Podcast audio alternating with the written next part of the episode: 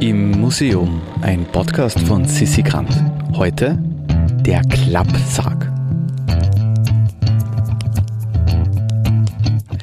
An so einem wunderschönen Herbsttag wie heute gibt es nichts Schöneres, als durch den Wiener Zentralfriedhof zu spazieren. Also so geht's zumindest mir. Deswegen nehmen wir euch heute dahin mit, und zwar zum Bestattungsmuseum unter Halle 2. Dort hören wir von einem Objekt, das sich der ökologische Visionär Josef II. vor fast ja, 200 Jahren ausgedacht hat. Falls ihr mehr über Josef II. erfahren wollt, dann kann ich euch nach dieser Episode wärmstens unsere Reportage über den Narrenturm ans Herz legen. Ja, das war's soweit. Jetzt geht's zu Erich Draxler ins Bestattungsmuseum. Mein Name ist Erich Draxler. Ich bin Mitarbeiter im Bestattungsmuseum, äh, Bestattungsmuseum am Wiener Zentralfriedhof unter der Halle 2. Wir befinden uns beim josephinischen Sparsarg oder Klappsarg. Das ist ein Holzsarg mit ähm, kopf- und fußseitig einen Hebel.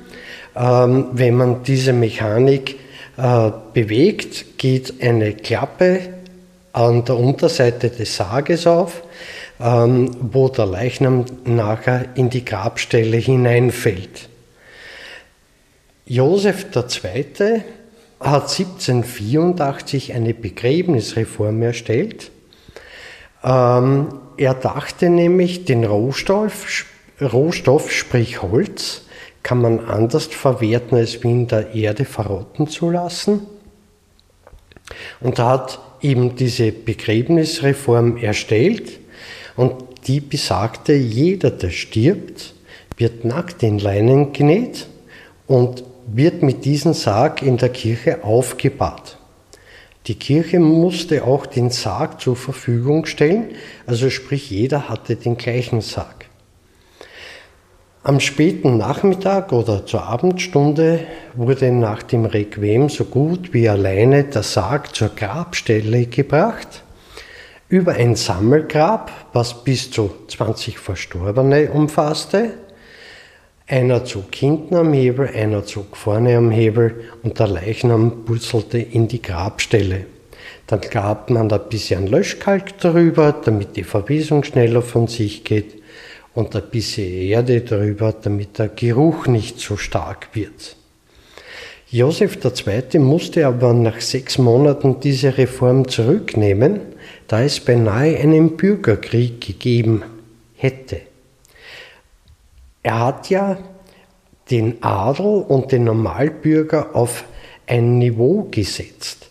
Also es durfte sich keiner einen Sarg aussuchen, jeder hatte den gleichen Sarg, jeder hatte die gleiche Grabstelle, egal ob adelig oder nicht adelig.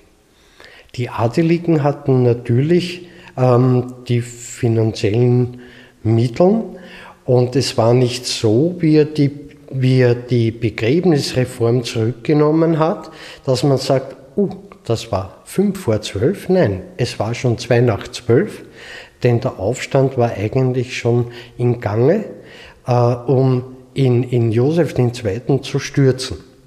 Da hat er diese Reform zurückgenommen und alles hat sich wieder beruhigt. Mozart ist genau zu dieser Zeit verstorben. Er hatte Pech, wie er gestorben ist, aber nicht nur, weil er gestorben ist, sondern ähm, es gibt ja immer wieder, Mozart war arm, Mozart kam in ein Sammelgrab, ähm, Mozart wollte keiner mehr, es war niemand dabei.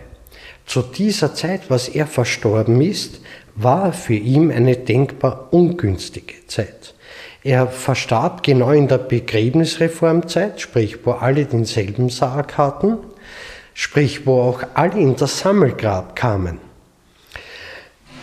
Früher war es auch ganz normal, dass man die Serie in der Kirche verabschiedet und eigentlich so gut wie ohne Angehörige oder Trauergäste den Sarg ähm, am Friedhof brachte, die Friedhöfe waren ja außerhalb der Stadt.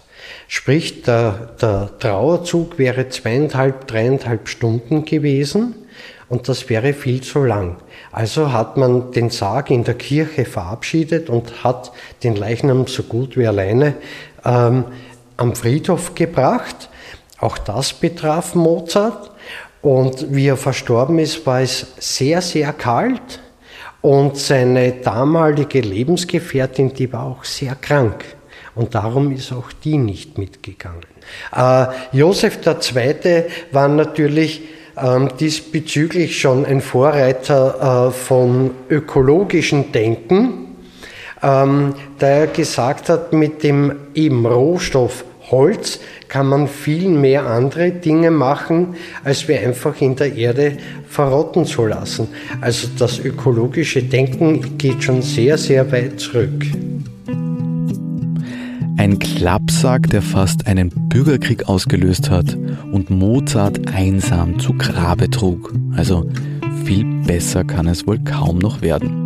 Damit wir hier im Podcast nicht alleine zu Grabe getragen werden, würden wir dich bitten, vielleicht jetzt eine Bewertung in deiner Podcasting-App für uns abzugeben oder die ein oder andere Episode mit deinen Freunden zu teilen. Das hilft, dieses Projekt am Laufen zu halten. Das war's. Ich hoffe, wir sehen uns irgendwann mal am Wiener Zentralfriedhof. Bis zum nächsten Mal.